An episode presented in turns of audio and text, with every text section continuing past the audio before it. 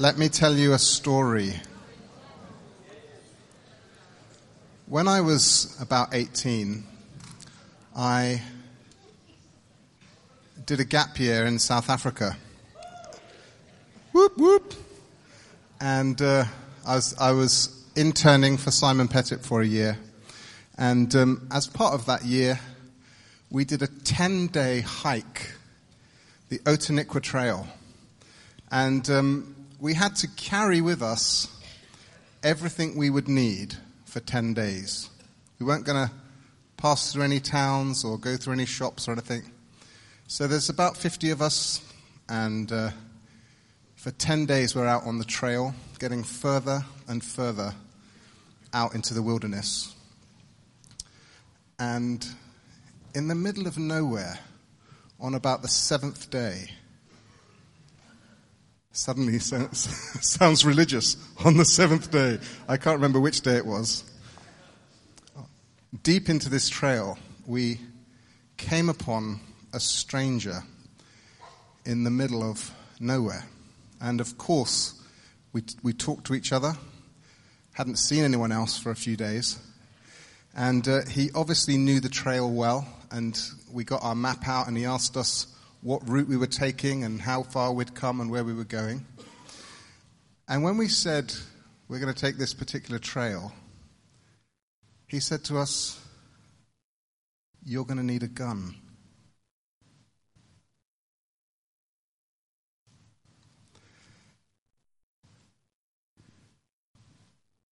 What do you do? Do you think to yourself, this person knows what they're talking about, has our best interests at heart, and is giving us good advice, or they're wasting our time. Now, unbeknownst to most of us, one person had bought a gun because they had done this trail before.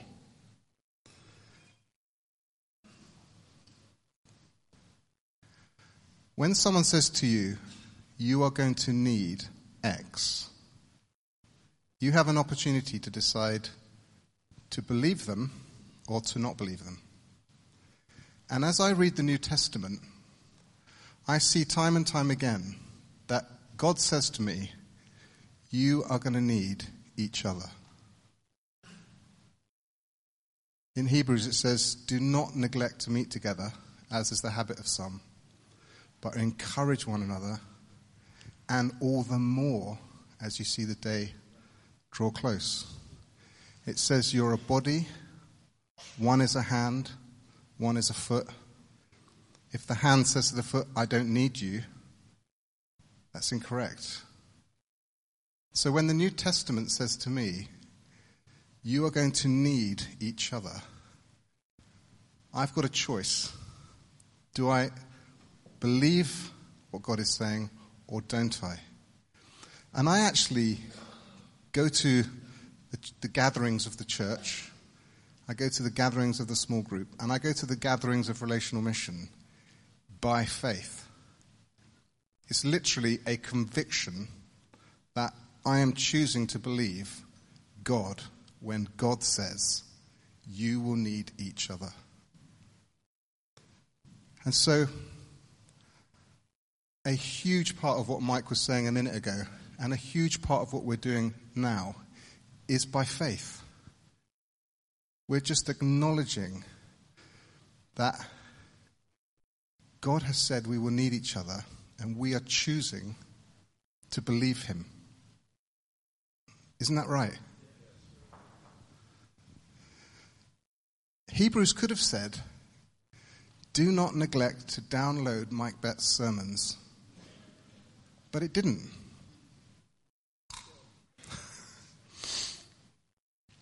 A few years ago, I uh, became the elder that leads the team that leads the church at Cambridge. And um, one of the experiences I had was that when you're a, an, an aspiring leader, but not yet in situ, you have loads of good ideas. Your good ideas remain good ideas because they never get tested. But you can also have frustrations because you want those ideas put in place. And so I'm not projecting this onto everyone, but I certainly felt a level of excitement on the one hand. I've got all these great ideas. Frustrations on the other hand. I want to get on with it. But I tell you what, as soon as I began, my perspective changed completely. I started reading the New Testament as if with new eyes. Suddenly, I felt the weight that, as one of the elders of the church, I've got to stand before God and give an account for what we've built. And it's very sobering. And I began to read the Bible with new eyes. Does it ever here tell me that the coffee has to be hot or the band has to be tight? That the sermon has to be 35 minutes and not 40 minutes? We can concern ourselves with the wrong things. And one of the verses which hit me significantly is from Colossians chapter 1, which says, This is Colossians chapter 1, verse 28. Him we proclaim, warning everyone and teaching everyone with all wisdom. And here's the killer that we might present everyone mature in Christ. So here I am thinking, my job is to revamp the website, get more bums on seats, get the giving up. But that's not what this tells me. And some of those things might actually hurt this. Actually, what I've got to do is to present, you know, I'm taking this as a commission. If you do that, to present each man, each person mature in Christ here in the ESV. Present everyone mature in Christ. For this I toil, struggling with all his energy that he powerfully works within me. Mike used the word discipleship in his talk this morning. Discipleship's a biblical word, really a helpful word. It's one of those words, unfortunately, which collects baggage as it goes as do all words that get used a lot. So, for the purposes of the next few minutes, I'm going to use the word maturity. Okay? Christian maturity. And as I read the New Testament with new eyes, I realized that maturity is really important. It's what God is doing in His church. So I started to feel wow, what I've got to do is to present every person mature in Christ. And I'm not 100% sure that these strategies we've got in place are going to produce that. And even if they are, I'm not sure if I know that they are. Does that make sense? And then I was reminded of the Great Commission, Jesus speaking to the disciples just before his ascension. He said, Make disciples of all nations, baptize them in the name of the Father and the Son and the Holy Spirit. That kind of commission I'd already heard from Colossians present everyone mature in Christ. But Jesus goes on to say, I will be with you always, to the very end of the age.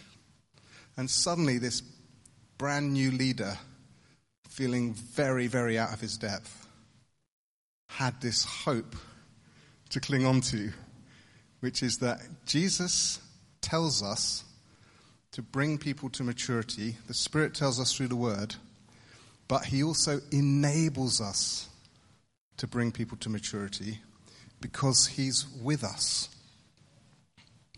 He wants us to mature and He helps us to mature. He even gives us gifts to help us to mature. So, I'm not sure if you've ever heard of this passage, which is called Ephesians chapter 4. And it uh, has some significance amongst us. There's a lot going on in Ephesians chapter 4, but let's read from verse 11.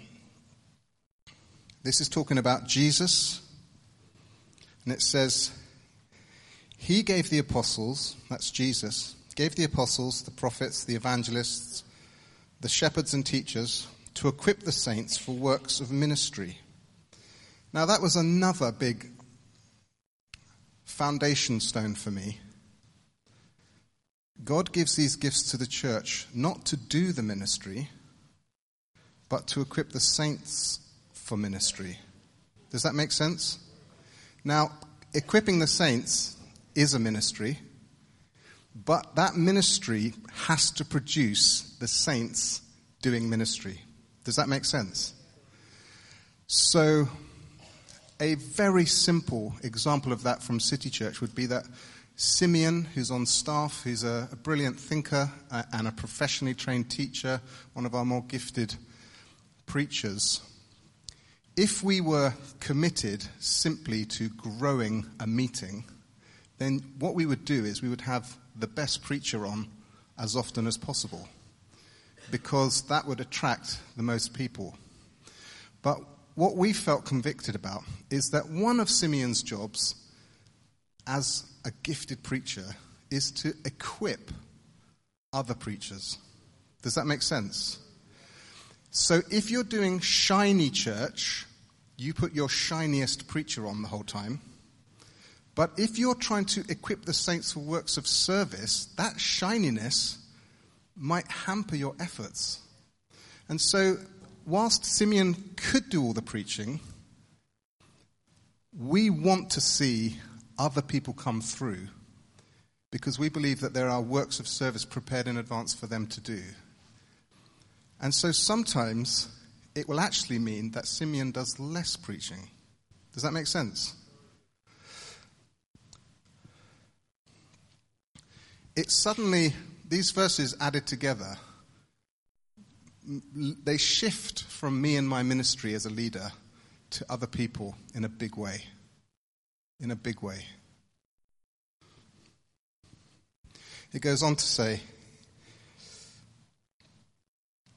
for building up the body of Christ until we all attain to the unity of the faith and the knowledge of the Son of God to mature manhood, to the measure of the stature of the fullness of Christ.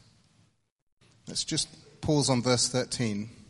Until we all attain to the unity of the faith and the knowledge of the Son of God, to mature manhood. One of the things Ephesians teaches us is that as maturity increases, unity increases. Does that make sense? If maturity is increasing and unity is not increasing, then maturity is not increasing. Does that make sense? There's this central point that both of these things are dragging each other up towards. So when someone says to you in your church, now that I've reached maturity in my, in my ministry, I'm out of here because I don't need you. We can go to Ephesians and say, that's not what it says. That's not what it says. I'm not saying people don't move on. They move on because they're sent and because they're obedient, not because they're disenfranchised or frustrated. So we're looking for a type of maturity that leads to unity not independence. Does that make sense? Think about it really carefully. As a parent, you are trying to raise your child to live an independent life from you at some point. So that type of maturity is slightly different. If, if when my sons are 40 years old, I'm still changing their nappy and dressing them every day, all things being, you know, equal, that parenting hasn't been very successful. But if they're living an independent life equipped for the world around them, then it has been. But a couple who are married are not on the same trajectory as that. They should be experiencing greater unity year after year after year. So, in a way, that's a more helpful picture. A mature marriage is greatly unified, isn't it? And so there's something in here that's being seen, which is Jesus pours out the gifts to the church to bring that church to maturity and unity. Remember the man on the trail? You're going to need a gun. Paul is saying, Jesus is saying, you're going to need an apostle. You're going to need a prophet. You're going to need teachers. You're going to need pastors. You're going to need each other. You're going to need to mature. You're going to need that maturity. You're going to need that unity. And so, one of the things that we would love to do through this sort of togetherness is to produce maturity and unity. In fact, it's almost the same thing, isn't it?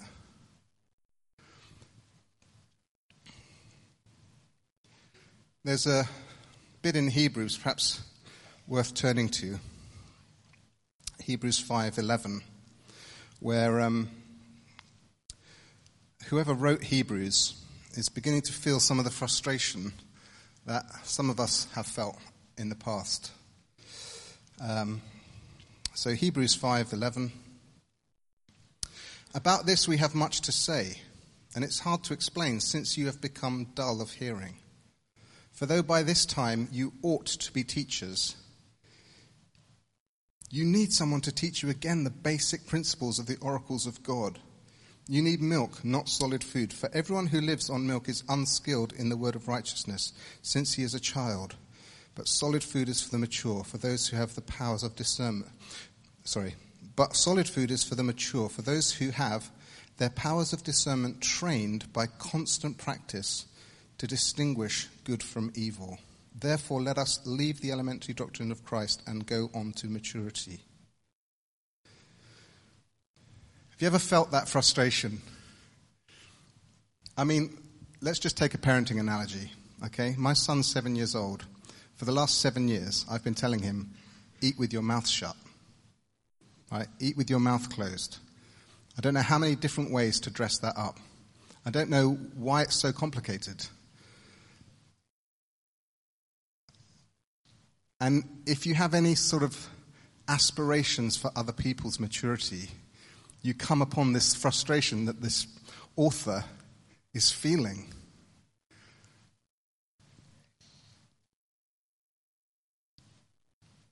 A friend of mine uh, works for a tech company in Cambridge and travels.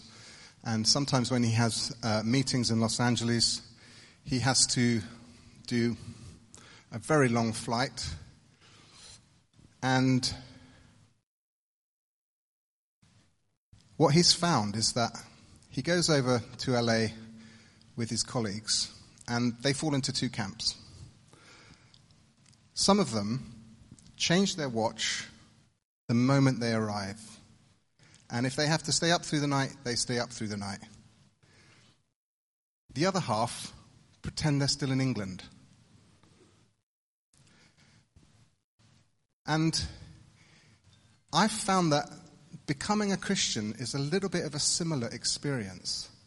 Yes, you've gone from Cambridge to Los Angeles. The facts are true. It has happened. The difference is enormous.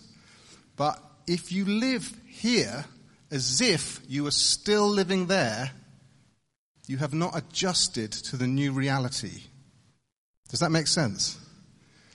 And all of us have to go through that process called sanctification, maturing, where it dawns on us that we are now in this new reality. And we have to let go of those ways of thinking and those rhythms and that time on the clock because that isn't true here. Does that make sense? And we need to help each other to do this. I'm uh, part of a discipleship group in Cambridge, and uh, this morning I just sent out a little WhatsApp question.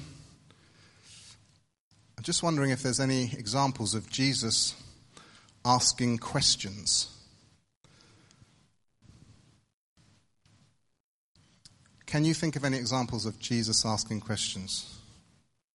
What are some of the questions Jesus asked? Who do they say I am?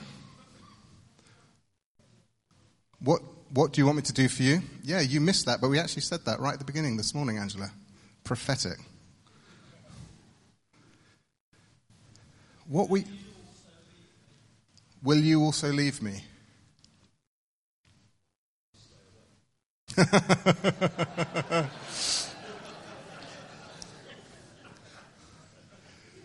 what were you arguing about on the road?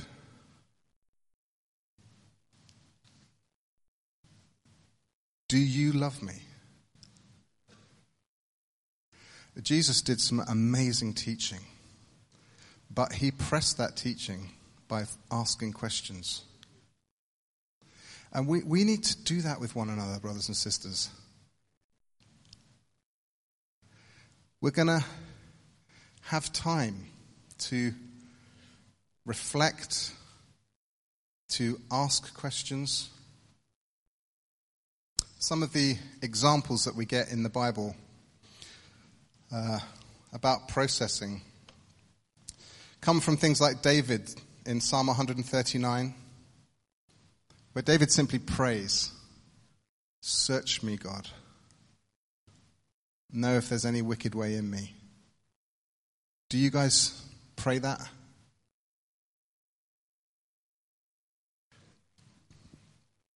Again, in Romans 12, Paul's example is consider yourself with sober judgment.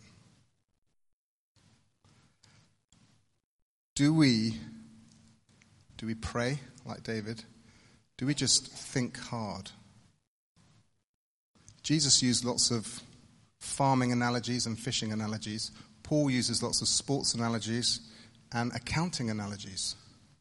I've counted it this, that, and the other. I consider it that and the other. I actually make a calculation. I think about it, considering myself with sober judgment. Now, if I could like click my finger and have one wish granted to me pastorally, it would be that everybody in my church had perfect self revelation. I mean, wow, how many pastoral problems would go away if, if that was true? It's quite something. It's, it's a craft. It's something we need to give ourselves to. And it's something we need to help one another with. James warns about Let's just turn to James chapter 1, 23.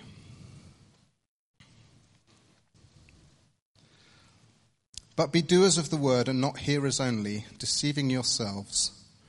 For if anyone is a hearer of the word and not a doer. Now let's just stop there for a second. How many times have you come to a conference and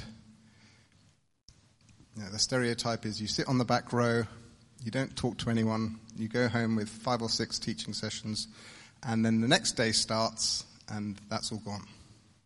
Now, maybe, maybe I've got a slightly smaller RAM in my head to kind of hold all this stuff. But actually,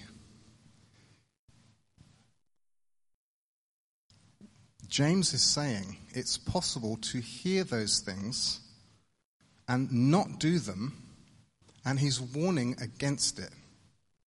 If he's warning against it, it must be a possibility. So he says, if you do that, if anyone is a hearer of the word and not a doer, he's like a man who looks intently at his natural face in a mirror, for he looks at himself and goes away and at once forgets what he's like. But the one who looks into the perfect law, the law of liberty, and perseveres, being no hearer who forgets, but a doer who acts, he will be blessed in his doing. Now, uh, a moment ago, I was about to belittle myself because of my ram in my, my head. But here's what happened. Although I've been a Christian since I was five, and I've read the Bible many times, and know who I am in Christ, a few weeks ago in an elders' meeting, one of my fellow elders pointed at me and he said, Daniel, you have got a chip on your shoulder. And I'm sick of hearing it. You always belittle yourself intellectually because you're in Cambridge and you didn't go to Cambridge. I've heard you time and time and time again belittle yourself, and I'm sick of it. And I will not have it. Isn't that brilliant? And I know he loves me. I mean, there's no question of it. There was a good deal of that Hebrews author in what he was saying. There was some frustration in there, no doubt. Maybe that's what it took to cut through. The people coming and putting their arms around me and saying, You don't need to think like that. That is really good and it's encouraging. But in this moment, it took that guy going, and I'm so grateful that he did. Because I don't want to be a hearer of the word, but not a doer of it. And actually, I'm not on my own in that. I need other people to help me do it. And you need other people to help you do it. I don't know how many of you were at the um, pastoral forum at the King's Arms a few weeks ago, but one of the speakers, I can't remember the, his four points, he had four points, but he said right at the outset, he said, I'm coming into this talk with a couple of expectations. One, God is about a good work in you, and He is trying to form Himself in you. And two, you are resisting that. And other people are resisting it, and there is opposition to what God is trying to do in you. And he went on to say some other things, but those two things just stuck with me because it's true, let's face it. It's true, isn't it? We believe that God will continue a good work that He's begun in us, but we also know there's parts of us that are resisting that, which is part of what He's trying to form. And we need one another to get it done.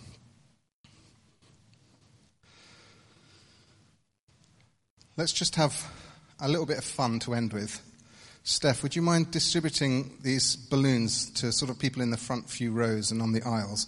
What I want you to do is to blow up the balloon that you've been given, and uh, I'll need a, a, volunteer. Grantley, would you be a volunteer? You're an event. Yeah, brilliant. You come up, come up here, Grantley. Let's give Grantley a round of applause.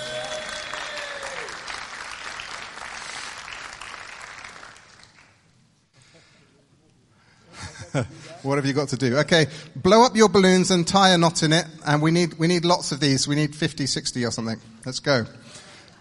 Grantley, come and stand here with me, brother.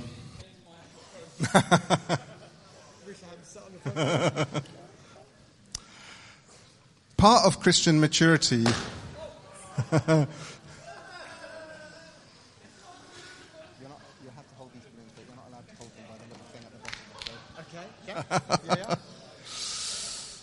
Right. Let's say that Grantley is your church, the person in your church with the pastoral gift. Okay? Just imagine. Right.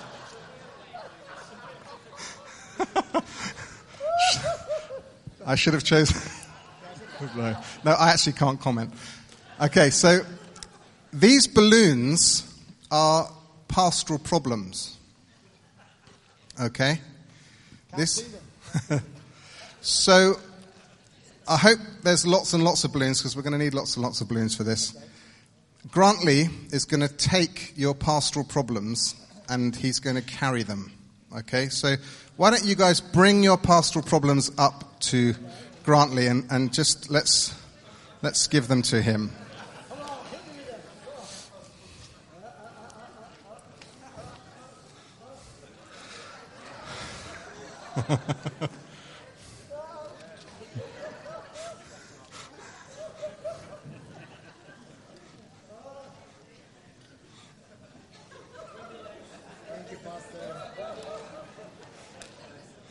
okay. Well done, Grantley. Oh. Yes. Even, even with some creative, look at this. Even with some creative holding, um, that didn't quite work, did it? No. Okay. Why don't you have a seat? Thank you so much.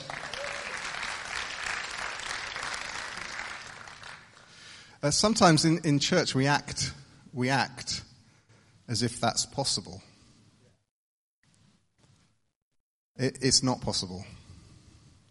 And it's not the way we mature as a body. And that's what God wants from us. A strategy that you could use in this situation is that rather than trying to take all the balloons, Grantley could train up people to take balloons. And if they train up people to take balloons, then all the balloons can be carried. But how does Grantley train up other people? How does he bring, help bring them to maturity if it's not important to him and he doesn't know how to do it?